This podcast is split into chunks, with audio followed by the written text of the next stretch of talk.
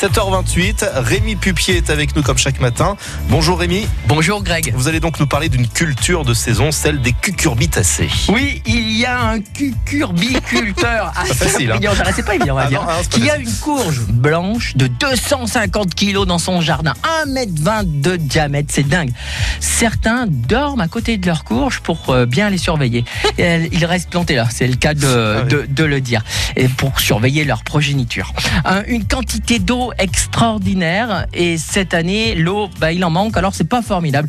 Pour arriver à un monstre comme ça, eh bien cette courge, figurez-vous qu'elle sera exposée le 27 octobre à la salle des fêtes de la Bargette à Saint-Priest-en-Jarret. Et il y en aura aussi à l'occasion de la fête de la courge, c'est ce week-end et je pensais que vous alliez nous en parler Rémi. Ah bah oui, Bah oui. évidemment, c'est un incontournable. Mais le 27, c'est à compris. Ce week-end, par contre, c'est effectivement samedi, dimanche, dans le magnifique château de Boutéon, euh, qu'aura lieu la 19e édition de la fête de la courge. L'entrée est libre, y compris pour visiter le parc. Et le parc, c'est super.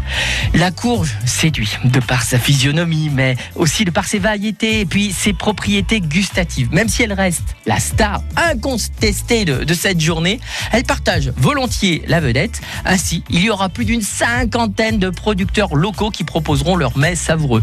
Les parents dégustent et achètent pendant que les enfants profitent de nombreuses animations proposées. Alors au programme des festivités, des activités gourmandes, des art- et des activités artistiques pour découvrir, sculpter, déguiser, écouter, chouchouter, déguster les cucurbitacées. Il y en a jamais assez. Voilà, c'est la fête de la courge. Un moment magique pour les enfants, une fête savoureuse pour les parents. Bref, un week-end courgissime. Allez, régalez-vous. Eh bien, courez-y et bon week-end Rémi. Bon week-end à tous. Et rendez-vous lundi pour nous parler d'un guide étoilé.